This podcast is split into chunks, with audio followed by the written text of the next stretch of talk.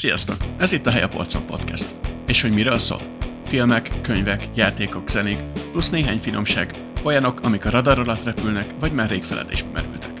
Hallgassatok bele, ha van egy szabad helyetek a polcon.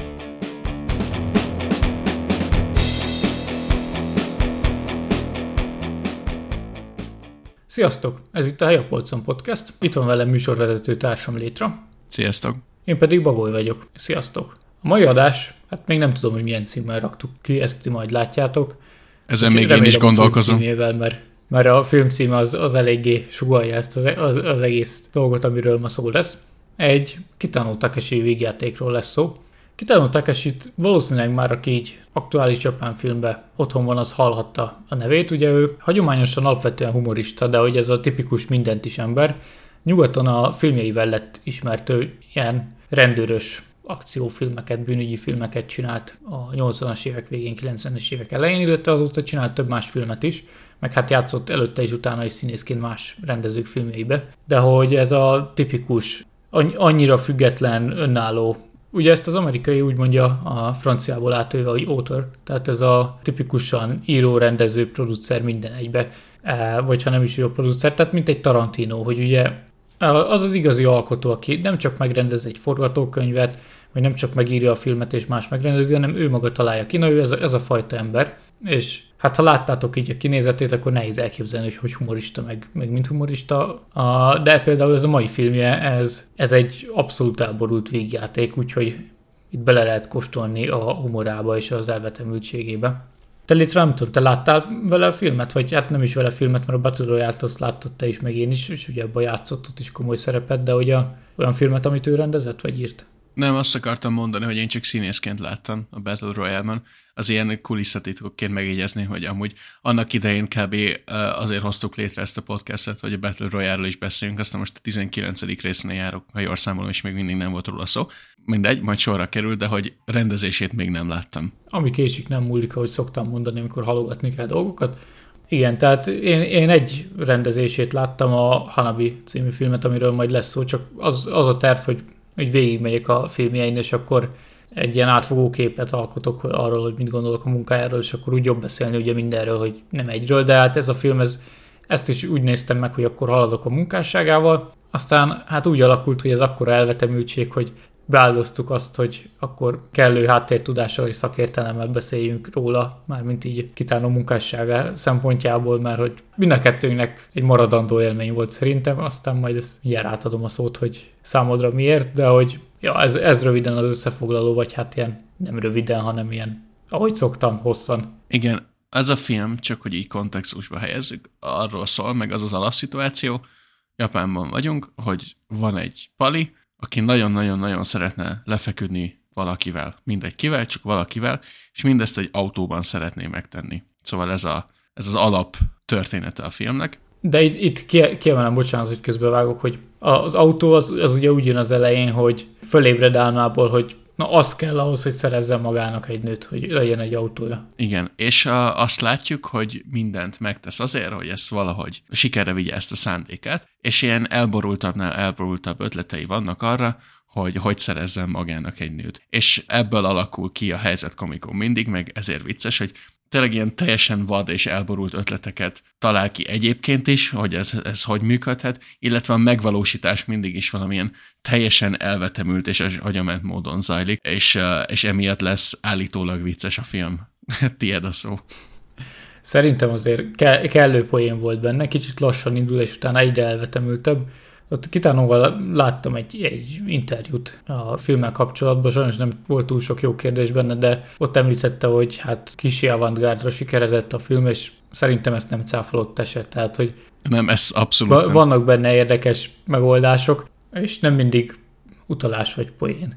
De ahogy a, erre majd kitérünk, hogy mi az, ami szerintem utalás benne. Viszont egy ilyen, úgy képzeljétek el az egészet, hogy jó szövegben is vannak hülyeségek, abszolút, de hogy rengeteg slapstick humor van benne, tehát a klasszikus a, ilyen rajzfilmes, meg némafilmes megoldások, ez a kirobbantja föl magát, és ugye nyilván nem hal meg, csak kormos lesz, meg vé- véletlenül a, a kart helyett a szaros merőkanalat veszi elő, és akkor azzal fröcsköl mindenkit a forgatáson. Tehát ez, ez a fajta ilyen nagyon, nagyon idétlen fizikai humor van benne, meg a meg amikor ugye, hát van egy egész hosszú jelenet sor, de ezt majd szerintem részletezzük, amikor bankot akar rabolni, és akkor ott is milyen poénok vannak belőle, meg vagy csak elindul és belelép a vödörbe és fejre esik. Tehát e- ez az egész film nagyjából, hogy ilyen szintű humor van benne. Tehát, hogy a, amellett, hogy avantgárd, ez a, ez a klasszikus slapstick megy benne, de ilyen nagyon túltolva. Én az egész filmről azt mondanám, hogy nagyon sok szempontból ilyen két szék között a földre film,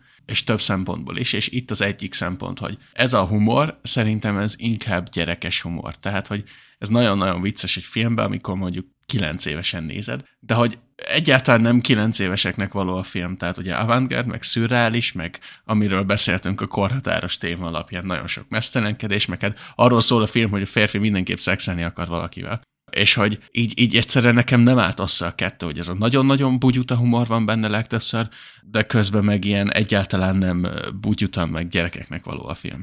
Mennyi japán humorral találkoztál, vagy mennyi végjátékot láttál, vagy esetleg olvastál valamit? A japán humorral, hogy mit láttam, ugye amikor kint voltam, akkor bárhova mentünk enni, mindig volt tévé a helyiségekben, és azt hiszem az a legtöbb helyen úgy volt, a helyek 90%-ában, hogy mindig valami komédiát adtak, valami vicces sorozatot, vagy vicces filmet, vagy hasonló, és tehát, ha az az alap japán humor, akkor nekem az ilyen a zavaró és a kínos között van valahogy félúton.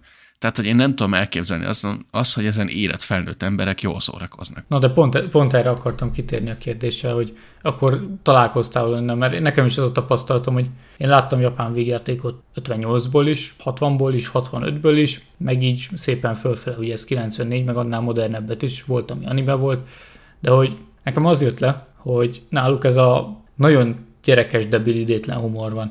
Gyerekes humor és a szexuális tabuk. De hogy ha valaki látott mondjuk ré, régi olasz vígjátékokat, akkor ott is egy sajátos humoruk van, az is nagyon idétlen, de hogy a japánok még annál is idétlenebbek. És, tehát nem gyerekeknek szól, hanem ez, ez a stílus a humor náluk. Egyébként itt csak megjegyezném, mert el fogom felejteni a végig, hogy a fordítás, ugye japánul néztük felirattal, hogy a felirat az kifejezetten ügyes volt és kreatív, különösen amikor káromkodnak, ugye nincs olyan sok szó, amit alapvetően káromkodásra használnak a Japánban, alapvetően ugyanazt a két-három szót használják, de a fordítás az meglepően kreatív volt, és nagyon-nagyon sok értelmet és, és változatosságot belerakott, ezt csak így ki akartam emelni. Engem, ami a feliratba zavart, hogy a, a ilyenbe mondták az összegeket, és át volt írva dollárra, azt hiszem. Igen és nem mindig. Tehát ráadásul még keverték is, de hogy az zavaró volt, mert ugye oké, okay, hogy ez brit Blu-ray és britként, de amúgy bárhol a világon fogalmat sincs, hogy mennyi bekerülnek a dolgok Japánba, főleg, hogyha te ezt 2010 valamennyibe feliratozod, és 94-es a film. Tehát, hogy a, a pénz a nem tudom hány milliót kér, akkor az, az mennyi. Igen, ott például volt egy jelenet, azt, azt meg is akartam jegyezni, hogy amikor először vesz autót, és akkor kérdezik a, az eladó, hogy mennyit szán rá, és akkor azt mondja, hogy 2000 jent, és azt hittem, hogy ebből lesz vicces szituáció, mert 2000 jen az kb. 6000 forint.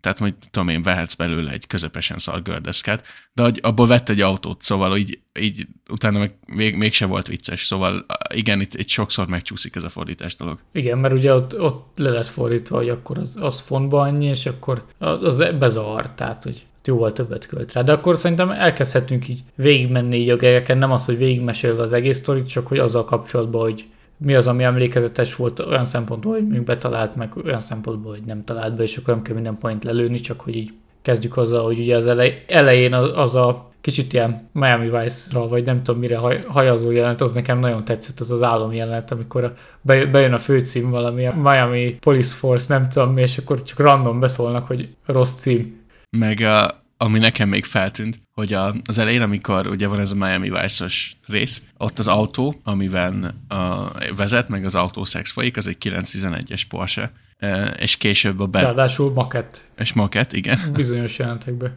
és a, ugye az egyik film, amit nagyon szeretek, a Bad Boys, ott is nagyon hasonlóan indul, és ott is egy 911-es Porsche, ugye ez későbbi film, és nem tudom, hogy erre akar-e utalni, de minden esetre vicces volt. Ilyen. Majd még autókról fogok beszélni, de ez csak ilyen megérzés. Ezek az utalások mindig nagy kérdések, főleg ilyenkor, amikor kitánó, mert ő, ő föl volt kapva, tényleg mondtam azt a pár, ez négy darab ilyen, hát gangster, hogy rendőrös film, de hogy azokkal őt nagyon fölkapták akkor, és ugye Kámból meg mindenhol fesztiválokon mentek a filmjei, tehát hogy egy ilyen mainstream figura volt. Utána megcsinált olyan filmeket, amik, amik a egyéb drámák. De hogy lényeg, hogy, hogy ja, bármi elképzelhető. Azt, aztán utána, ha már autós vonalon vagyunk, ott, ott indul el a sztori, hogy jönnek ezek az autóvásárlós poénok. Igen, hogy mindig sikerül valami nagyon rossz autót vásárolni, ugye nincsen pénze, és hogy vagy valami régi szart vesz, vagy valami szétesik, meg az, az feltűnt valószínűleg a, a rendező nem nagyon rajongott a Mazdákért, ugyanis van benne egy jelenet, amikor vesz egy mx az első mietát, és uh, abban csak az az egyetlen probléma, hogy leesik a hátulja, meg szétesik, aztán szintén van egy jelenet, amikor ellop egy RX 7 és akkor meg abban meg nem működik a fék, meg kiesik belőle a kormány, meg így uh, átszúsz egy plakáton. Szóval uh, igen, sok ilyen autós poén van az elején. De ott viszonylag még, még lassúnak tűnt a film már, mint a poénok azért ütöttek, tehát amikor ott ellopja a kocsit, az, azon már szakadtam. Ennyire szerencsétlen nem lett. Meg, meg van, ott van az egyetlen ilyen nagyon-nagyon morbid poén a filmben, amikor a, a mit lehetne eladni, és akkor ott a nagyapja, és akkor utána eladja a veséjét. igen, igen, az elég gázos volt. Ma, majd a, visszatérünk erre az utolsó autós jelenetre, mert nekem ott egy nagyon nagy törés van a filmben, de még akkor egy kicsit beszéljünk az elejéről, azt nem mondom, hogy miért. Nem, mondjad, mondjad inkább az autós jelenetet, hogy mi a törés. Igen, szóval nekem ott, miután ellopta a, azt a Mazdát, nekem utána olyan volt, azután jöttek a Cessnás részek, a kisrepülősök.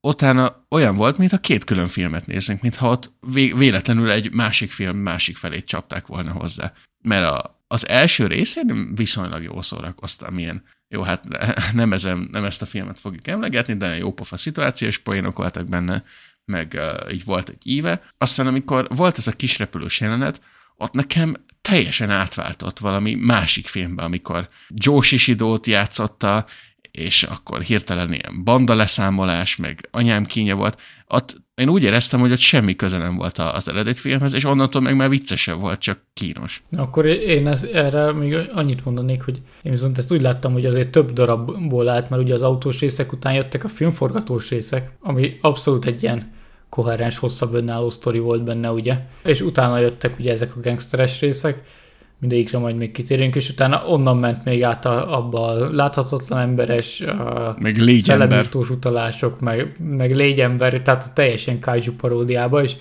ahogy így haladt, az egyre bizarrabb és elvetemültebb poénok jöttek, tehát én, én azt láttam benne, hogy ilyen geghalmaz az egész, meg amúgy nyilván egy ilyen kamusztoria van, ami összefűzi az egészet, de hogy okosan föl volt építve olyan szempontból, hogy az egyre, egyre nagyobb és durvább poénok voltak benne. Meg ugye ott, ott volt a a filmforgatás előtt volt még, amikor bankot akart rabolni, nem? Igen. Tehát az, ugye az is egy külön jelenet. Looney Tunes színvonalú bankrablás poénok, amikor a, ugye ellopja rendőrként a pénzszállítót, aztán fölgyújtja véletlenül, meg hasonlók. Itt ezzel vitatkoznék, nekem pont a pacing volt a baj a filmnek, hogy az elején olyan lájtosan indult, aztán hirtelen ilyen nagyon elborult lett, és mondom, az elején vicces volt, a végén nekem meg már nem. És uh, felhoznék egy példát, a közös kedvencünket idézőjelben, a Superhero Movie-t. Ugye én azt, azt a filmet nagyon szeretem. Azt nem tudom hányszor láttam. Igen. Szerintem végtelenszer. Semmivel nem jobb ennél, ugyanolyan rettenetesen bugyuta, végtelenül alpári, sőt, sokkal-sokkal rosszabb ennél.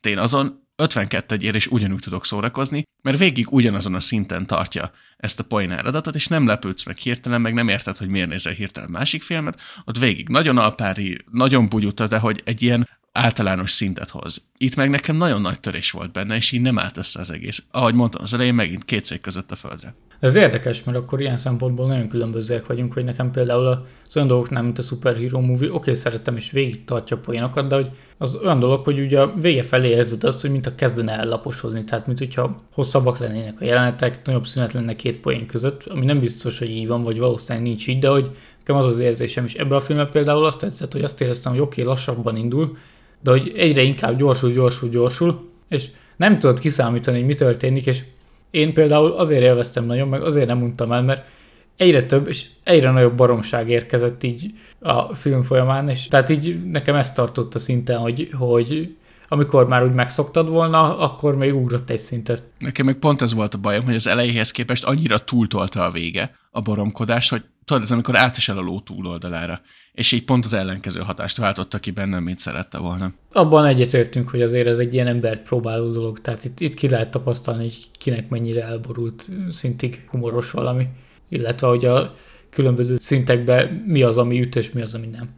Viszont ami tetszett benne, az a végig jó volt, hogy tele volt nagyon jó pofa utalásokkal különböző más filmekre, más popkulturális elemek legyen, ez Ke- Japán. Kezdjük a filmforgatós jelenetekkel, szerintem. A, a rád bíz, azt rád bízom. Bele, hogy, hogy ugye az első ilyen nagy utalás, mármint előtte is valószínűleg voltak utalások, akár hogy kitérte a mazdákra, meg nem tudom, tehát hogy egy csomó mindent nem vettünk észre, ezt, ezt szerintem mind a ketten bevalljuk. De ugye a filmforgatós jelenetnél volt az, amikor egy gyanúsan ilyen Akira Kurosawa kinézetű rendező, illetve ott, ott említették előtte a, a rendezőt egy ilyen meghallgatásos jelenetnél, az, az, az is egy bizarr jelenet volt. Az a hónajas poén, ami ott volt a meghallgatáson, az mi volt? Én ott, ott néztem, Na, hogy igen, azt mondom, hogy az, mi az történik? nagyon bizarr volt. De hogy ott volt az, hogy valami szovjet egyenruhás, fazon rossz meghallgatáson ült, mert egy Kurosawa filméhez ment, ami nem is tudom már mi volt a címe, de hogy azon szakadtam, de hogy utána elkezdődött az, hogy bekerül is statisztaként egy, nyilván egy ilyen lenyilozott hullát játszik a főszereplőnk a, abba a filmforgatásba, de utána addig trükközik, amíg kap egy statiszta szerepet, ami annyi, hogy be kell ugrani egy csónakba, de ez, ezzel megbillenti úgy a csónakot, hogy a film főszerepet játszó nagy sztár az beesik a vízbe, és meghal, és ezért ő fogja játszani a főszerepet, és maga a film, amit forgatnak, az egy Zatoichi film. Az Zatoichi filmekről majd lesz adás széria, azt, azt veled is létre, azt végig szeretném nézetni, és azt ilyen hármasával fogunk menni a filmeken, van belőle 26 darab, meg egy sorozat, meg egy, meg egy kitánós remake amúgy 2003-ból. Ő rendezett azt hiszem, és ő, és ő is a főszereplő.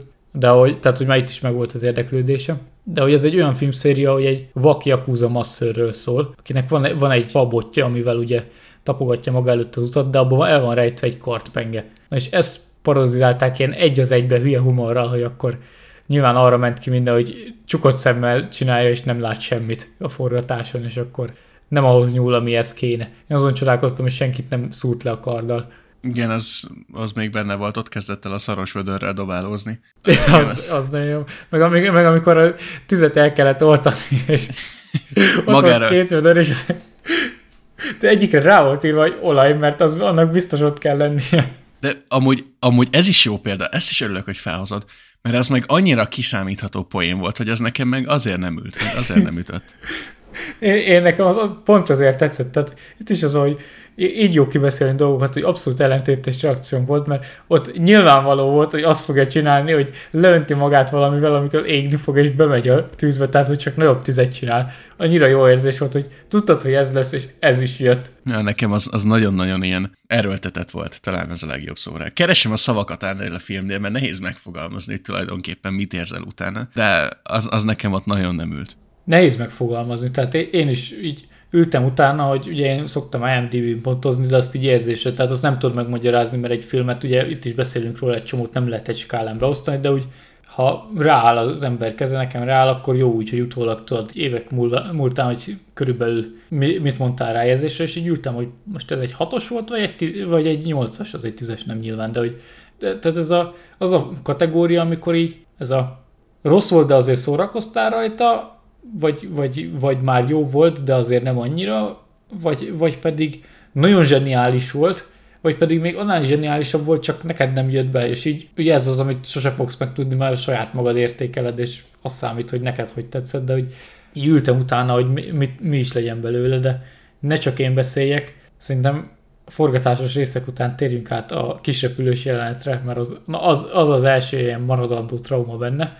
Igen, ott volt egy ilyen jelenet, hogy elképzelte, hogy ő repkedni fog egy ilyen kis repülővel, mert hogy azon biztos van ilyen board service, és neki valamiért meg volt a fejében ez a gondolat, hogy a board service azt jelenti, hogy oda jön hozzá a stewardess, le, levetközik, és akkor ők ott a repülőn szexelnek. És akkor kibérelt egy ilyen kis repülőt, ami úgy indult, hogy a pilótával beszélgetett előtte, aki ilyen matarészegre itta magát előtte, majd felszálltak, és akkor egyszer csak elindult ez a board service, ami arról szólt, hogy a, az ilyen férfi tangába öltözött pilóta valamit énekelt, meg táncolt nekik a repülőn, és az, na, az annyira kínosan rossz volt, hogy arra már nem tudok mit mondani. Tehát, hogy az még kínosan vicces volt, csak simán kínos. És ott gondolkoztam, hogy nekem ezt miért kell nézni. És nem tudom, mondjál valamit róla, az borzasztó volt. Na ez volt az a poén, ami, ami engem is elkerült, tehát, hogy valahogy ez a poén nekem, nekem is esett, hogy itt mi a vicces benne. Ezt egyszer szeretnék találkozni egy olyan emberrel, aki elmondja, hogy ez miért vicces. hogy a pilóta férfi tangába. Oké, okay, az a poén meg volt, hogy nem erre számított a sáz, de hogy nem, nem csak erre épült a jelent, mert az sokkal hosszabban mutogatták meg minden. De előtte jó poén volt, amikor ott láttad, hogy ott ül még valami marcon a fazon, és akkor mindig odébb ülteti, hogy ne üljön ott körülötte. Onnantól meg megint vicces lett, amikor a pilóta egyszer csak kiugrott, és nézték, hogy de hol az ejtőernyő? És volt egy ejtőernyő, és elkezdtek rajta verekedni, és akkor szólta el magát a, a Marcon a fazon, hogy őt Joe Shishido-nak hívják, akiről szerintem először te foglalod össze, hogy, hogy te láttál egy filmet vele, hogy mit is tudsz, aztán kiegészítem így az egyéb apróságokkal. Joe Shishido-ról annyit kell tudni, hogy ilyen, szerintem, hogy ilyen japán James Bond, és ilyen nagyon mókus arca van. Mit hagytam ki? Hát, hogy a mókus arca az, az onnan volt neki, hogy az elsők között volt Japánban, aki plastikai műtétezte a fejét, hogy kitűnjön a tömeg közül, mert amúgy egy ilyen vékony arca volt, és tényleg így pocok feje lett tőle, és de hogy ilyen értett, nagyon pocok volt a koncepció, de, de befutott vele. Tehát, hogy onnantól kezdve sokáig ő, ő játszotta, már még nagy sztárként is mindig a heavy ugye a, a rossz fiúk közül a, a kemény fiúkat, meg, meg, meg akciófilmeket játszott, de rengeteget. Tehát a, a Nikatsunak volt az a korszaka, amikor hetente két filmet nyomtak ki, és akkor Joe Shishido is a, a nagyrészt a B-filmes szekciójukban volt, ott volt nagy sztár, és végtelen filmet forgattak, és rengeteg ilyen. Amit veled láttunk, ott is a magándetektív volt, aki, aki ilyen James Bondba uh, álcázva magát gangsternek beépült a gangsterek közé, de hogy bérgyilkostól kezdve játszott mindent, és, és itt is ezt parodizálták ki, ugye.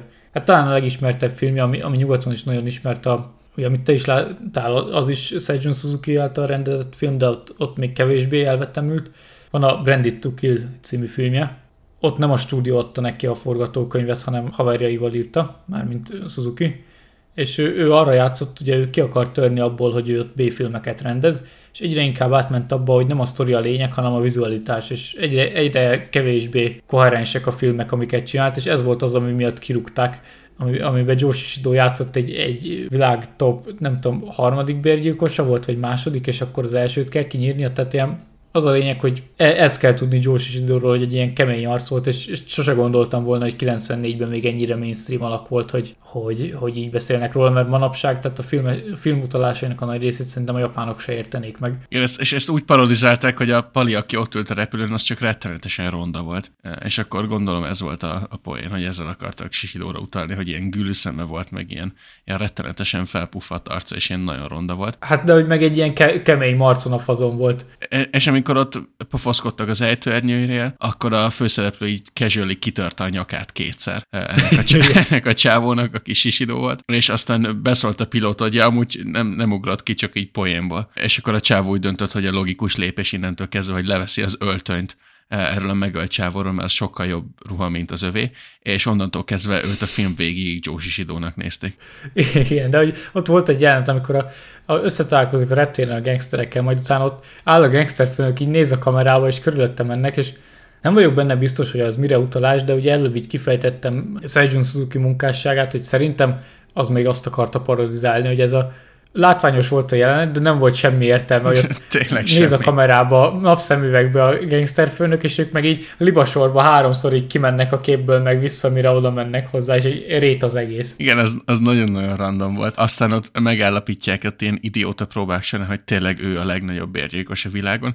És a, az a film legnagyobb poénja volt szerintem. És amikor elviszik magukhoz, és ott a maffia főnök is neki elmesztelenül táncolni, nem tudom, hogy ebben a, ez a férfi striptease, ez valami külön utal tanulás, amit csak mi nem értünk, és a helyi kultúrában ez benne van, vagy csak szimplán még egyszer megpróbáltak ugyanazt a point elsütni, de azt is nézted, hogy úristen, mi a fasz történik. Igen, és ott utána átment egyébként utalásokba, nem csak ezek Nikatsuyan gangsterfilmek, hanem sokkal inkább a 70-es évek Yakuza filmek irányába. Az, az olyanokat szerintem még nem mutattam neked, ilyen Kinji Fukasaku filmek, Ugye ő rendezte, Battle volt az utolsó filmje, de hogy neki voltak ilyen komoly, véres, realista gangster filmje, és, és átment ebbe az, amikor ott nekiállnak tárgyalni abba a hangárba, és akkor megjönnek a minél ilyen nagyobb főnökök, meg aztán végül lekardozzák egymást, tehát hogy ott, ott szerintem ezt parodizálta nagyon-nagyon. Igen, de az, az mondjuk tehát egy egész jó paródiával, tehát ott nekem is lejött, hogy miről van itt szó, meg hogy mit akar parodizálni, pedig ugye én nem néztem ilyeneket. Szóval az jól működött. Még kicsit a, a maffia főnökre visszatérnék. Neked nem jutott eszedbe a, a De Niro karaktere a csillagporba? De amúgy igen. De a haja meg olyan 90-es évek travoltás volt. Vagy kicsit izé volt még a, hogy hívják, Steven Seagalra emlékeztetett. Pont, még. igen, ezt akartam mondani, amikor ott állt a napszemekben, ilyen teljesen Steven Seagal volt, és azt hittem, hogy azzal lesz ott valami poén, de végül arra nem húztak fel semmit, de igen, tehát az, az vicces volt. Ja, aztán ott lesz egy ilyen nagy leszámolás, aztán, aztán ott váltunk a következő részre, amikor a, hát az elborultság következő szintje, amikor is ha találkozik a tudósokkal, akik láthatatlanná akarják tenni. De nem is tudom, hogy ott hogy találkozik, mert van egy ilyen visszatérő poén a filmben, hogy mindig, amikor így vége egy ilyen gegnek, és éppen csak megy az utcán, akkor oda ér mellé, egy lefékez hirtelen egy, egy szanaszét tört meg lőtt kocsi, és kiszáll belőle egy ilyen éppen elvé, elvérző fazon, és a kezébe nyom valamit, amit tovább viszi a következő szintre. Igen, a, itt az volt, úgy találkoztak vele, az volt a jelent, hogy egy ilyen női fürdőház előtt állt, hogy be akar menni kukkolni, és hogy bárcsak láthatatlan lenne, és akkor egyszer csak megjelent mellette a két tudós, hogy éppen azzal foglalkozunk, hogy láthatatlan teszünk embereket, mi a fasz? Tényleg. De az, azok, azok nagyon nagy poénok voltak, amikor ott volt láthatatlanul bent, és akkor ugye ott ne, nekik a tudósoknak volt az a szemüvegük, amivel... A láthatatlan ember láthatatlan látó szemüveg. szemüveg.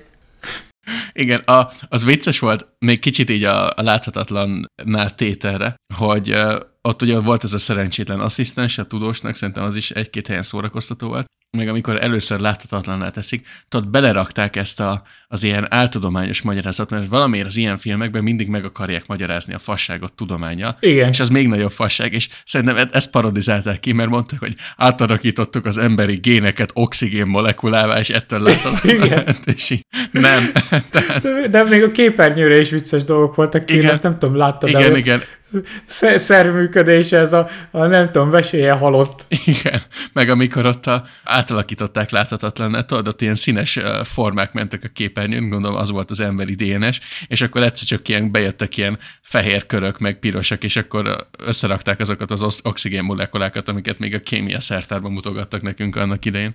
Igen, ja, hogy, a, a, ha már mole, molekuláról Igen. van szó, a gangster leszámolásnál emlékszem, Pontosan azt akartam. bemutatta, hogy mit tud a karddal, és szétvágta a bogarat, majd az amőbát, majd a molekulát. Igen, és mutatta, ott volt egy kettévágott molekulát tenyerében, amit ilyen távcsővel néztek, hogy lássák.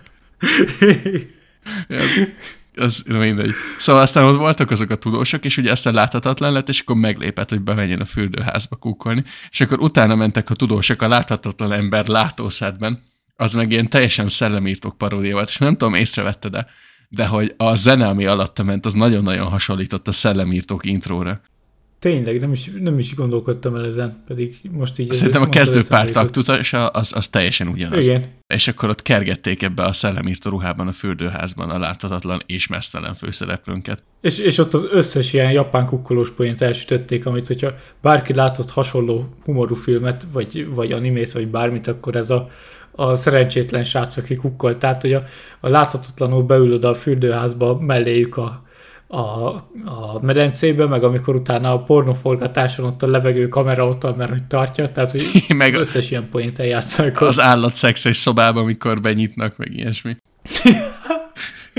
az, az nagyon azon szakadtam. De az is ilyen, ilyen teljesen céltalan volt, de hogy na mindig azon legalább nevettem. De ott is direkt húzták egy csomó idegen jelentet. Igen, az, az elég gáz volt. És aztán volt valami Nobel-díjátadó, amikor ugye meghívták a tudóst, hogy sikerült a láthatatlan embert létrehoznia, és akkor úgy prezentálták, hogy ott volt ilyen tetőtől tapig pójába betekerve a főszereplőnk, és kitekerték, és mégis látható volt. De egyébként azt tudod, hogy ez, ez utalás egyrészt a, az eredeti univerzális Invisible Man-re, illetve van a japán film, amit még nem láttam, 40-es évekből, ott is volt ilyen láthatatlan ember, tehát a, ugyanazt játszották, mint a Universalnál, hogy ott mindig az volt a trükk, és nagyon jól megcsinálták már azokkal a, a régi időkben is ezt a trükköt, hogy eredetileg így be volt bugyolálva tetőtől talpig, és ahogy vette le ugye a, magáról a, a, a gészt, amivel be volt tekerve, úgy nem volt ott semmi. Tehát ajánlom, hogy ilyen jelenetet majd nézzél meg, tehát ez, ez innen jön. Ugye itt az volt a poén, hogy ott volt alatta minden, az, az még a viccesek közé tartozott, aztán eljutottunk a légyhez. Hújúj. Amit tudod, hogy, hogy az egy létező orvosfilm, illetve kettő. Tehát volt a 80-as években, meg, meg, meg volt az eredetie a 58-ban, azt hiszem. Nekem a, a Jeff Goldblumos van meg, azt, azt szerintem még láttam Ja. is. E, És hogy arra a paródiára ment ki, hogy bement, visszament a láthatatlanná tévőképbe, és akkor beszállt mellé egy lény, és egy légy, és ez így keresztezte őket, és akkor létrejött a légyember, és ami innentől történt, arra nincs bocsánat. Hát innentől átme, átment egy ilyen kaiju film paródiába, tehát hogy a lé, légyből ugye Flymannek hívták, mert ugye kaiju filmek alapszabálya, hogy mindennek is van neve, de hogy a kaiju filmek tipikusan az, meg az összes ilyen japán tokusatsu, tehát minden, ami ilyen special effectes film, vagy sorozat, ugye a láthatatlan ember látó szemüvegtől kezdve mindennek van neve, mindenre van megoldás, és minden áltudományos. És természetesen attól már, hogy ő lett Flyman, ettől hirtelen hatalmas lett, és elrepült. Amúgy itt a technikai színvonal az olyan volt, mint valami a 70-es évek elejéről, tehát az, az borzasztóan gagyi. Eddig a pontig nem volt olyan zavaró, de itt nagyon. Ja, hát itt beszéltünk így adás előtt, hogy én azt azt mondom, hogy nem a 70-es évek, hanem ez a, hát digitálisan volt összerakva, de, de videószallagra is az lett visszarakva a filmre, tehát ez a, a legolcsóbb tévés effekt abból az időből, én ezt úgy mondanám. Ami százszor rosszabb, rosszabb mint egy csillagkapu első évad. De az, az rettenetes volt, és akkor ő lett a nagy légyember, és egyébként nem tudom, valamiért féltek tőle, pedig igazából nem csinált semmit, de meg akarták állítani valahogy, és akkor kitalálták, hogy erre az lesz a megoldás, hogy az összes szart összegyűjtik Japánban, és akkor egy nagy vödör szart leraknak valami stadionba, és akkor a légy biztos majd rárepül. De hogy ez, ez is olyan poén volt, hogy ott az Earth Defense Force-ot kérték meg, ami, ami abszolút ilyen Ultraman franchise utalás, tehát hogy az, abban van, de hogy ez az egész akkor or, valahogy meg kéne állítani, ugye min- minden, minden ilyen kaiju film erről szól, meg valahogy oda kéne csalogatni, és ott én ezen szakadtam, hogy ennyi, ennyire debil poén, ez a leg, legdebilebb poén, ugye ott is onnan van ez a szar, ez, ezt mondta izé, Kitano az interjúban, hogy ott is nagyon nagy földműves nemzet, és ugye trágyázásra használják, és, és em- emiatt elvileg na- nagyon-nagyon sok esetben része a humoruknak. Tehát, hogy így innen ered, de igen, tehát ez a, ha eddig nem lett volna sok semmi, akkor ez, ez amire már én is azt mondtam, hogy ez nagyon sok. És ráadásul Rá- még ilyen műsor is van a szót, hogy végén. ott Mi történik? Igen. A műsor, tehát vannak ilyen, ilyen légycsalogató műsort csinálnak. Oda viszik a szüleit, meg a hugát, hogy hozza le az égről, meg ott vannak ilyen hulatáncosok, akik ilyen légycsalogató táncot csinálnak, meg van két lány, aki énekel a lénynek, hogy szálljon rá a szarra. A Fly Fly Girls, aki, akik egy, egyben, hogyha láttatok a Moszra filmet, akár a 90-es évekből, ugye ott volt három, meg ugye 60, 61 az eredeti, meg volt egy-két Godzilla filmbe is szerepelt, az visszatérő elem, hogy Moszrát ugye a nagy molylepkét mindig úgy kell oda csalogatni, hogy ott is ilyen fiatal táncos lányok, de hogy ott ilyen kis aprók, tehát nem, nem rendes emberméretűek, és mindig azok énekelnek neki, és egy az egybe ezt hozták le. És akkor azzal a rendkívül megnyugtató, impozáns jelenettel ér véget a film, hogy rászáll erre a stadionnyi méretű szarkupacra, a légyember, és az Earth Defense Force stadion méretű légycsapójával elkezdik belecsapkodni a szarba, amíg meg nem hal. És ezzel véget ér a film. Majd, majd van egy stáblista utáni jelenet, amikor ahol ugyanúgy főszereplőnk van beöltözve egy izének, egy, egy szöcske embernek, ami ugrál, és, és a, minek hívják, az Tokyo Towernek? Azt a, Igen, a narancsárgát. Na, a- és arra felszúródik, és így ez a vége. Szóval nem. Tehát eddig a feléig A, oké, vé, okay, a vége utána, nagyon sok. utána nem, és a vége az meg nagyon-nagyon nem. Az, az már kínosan kellemetlenül rossz volt. Tehát a vége az nagyon kellemetlen poén. Én az, azon is nevettem, de az tényleg az nekem is sok volt már. De tehát az, azt mondom, hogy szerintem így abszolút megérte erről beszélgetni, mert ez, ez az embert próbáló vígjáték. Meg nehéz róla beszélni egyébként többet, mert tehát így látni kell ahhoz, hogy, hogy így igazán Igen. Átérezzük, hogy, hogy miről van szó. De nem fogom senkinek azt mondani, hogy nézze meg. Tehát én, én ezt nem javaslom ezt a filmet. Csak ha nagyon kedvet kapott hozzá, hogy egy uh, kaiju méretű legyet nézzen egy stadion méretű szarba belecsapkodva. De én viszont azt fogom mondani, hogy azért mondom azt, hogy érdemes megnézni, mert olyan szempontból viszont abszolút korrekt, meg nyugodt, hogy oké, az elején van, van egy morbid ilyen szóban elhangzó poén, meg a, eladja a nagyapja vesélyét, meg a végén van ez a, a légy a szarba poén, de hogy közte nincs gusztustalanság úgy különösebben. Igen, vannak benne egyébként vicces, meg használható jelenetek. Mondom, kb. a feléig a film nézhető, meg valószínűleg ugye sokat hozzátesz, hogyha minél több utalás leesik, valószínűleg kihagytunk egy csomó mindent. Lehet, hogy olyan, mint a, a volt egyszer egy Hollywood Tarantino-nál, hogy minden jelenet egy utalás, de az a különbség a kettő között, hogy mondjuk a Tarantinos ez egy jó film. Igen, ebben mondjuk egyetértünk, hogy azért az egy sokkal magasabb színvonalú alkotás, és akkor most biztos lesznek emberek, hogy mi az egy szar volt? Hát azt mindig ki szoktam térni arra, és most is ki kell térjek arra, hogy Tarantino első olyan filmje, ahol kellett kemény háttértudás ahhoz, hogy értsd, hogy mi, mi történik ott, mert amúgy a cselekményben nem történik semmi lényegében, csak egy érzést adnak át, de vissza erre a filmre, hogy nekem tetszett, szerintem kellően debű volt ahhoz, ahhoz, hogy én azt mondjam rá, hogy jó, megértem az álláspontot abszolút, tehát akkor se lepődtem volna meg, hogyha nem bírott ki végig, mert tényleg ez, hogy egyre inkább fokozzák a, a szintet benne, igazából már az elején átlépjük sok embernél szerintem a, azt a küszöböt, hogy ez sok. De visszaadom a szót, hogy valami értelmesebb lezárást mondja el a végére. Amúgy tehát megértem azt, hogyha valakinek fekszik végig a film, mert nagyon függ attól, hogy milyen humorra fogékony valaki, mondom, mennyi utalást ért. Nekem sok volt, de, de látom, látom az ötletet benne, látom az értékeit, csak amit mondtam többször, nekem sok szempontból ilyen két szék között földre film. És azt hiszem ennyi. Még egy dolgot így lezárásként mondanék, csak annyit, hogy a saját, nem sok jelenetet találtam fent YouTube-on, majd lehet, hogy japánul is rá kell keresni, de hogy ez tipikusan az a film, hogy vannak benne azok a poénok, amik nagyon tetszettek, és azokat szer megnézni YouTube jelenetként, de ugye tényleg az, hogy az egész filmben minden nem üt. Kivéve a létcsapót, és ezzel le is zárhatjuk. ez egy tökéletes végszó, úgyhogy majd legközelebbi adásban találkozunk. Ott azt hiszem izékről lesz szó, nem? Az lesz a short time bulitos adásunk? Szerintem igen. Úgy beszéltük meg, aztán vannak még tervek, aztán amilyen gyorsan mondogatsz ötleteket, annyira lesznek a te ötleteid benne. Nekem vannak ötletek. Jól van. Szerintem köszönjünk el. Köszönjük, ha meghallgattátok. A következő részben találkozunk. Sziasztok! Sziasztok!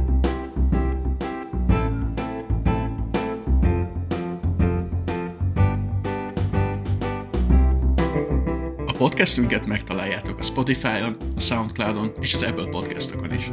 Infokért, képes tartalmakért kövessetek minket Instagramon, és minden véleményt, meglátást, kérdést szívesen fogadunk a helyaporcunkat gmail.com-on.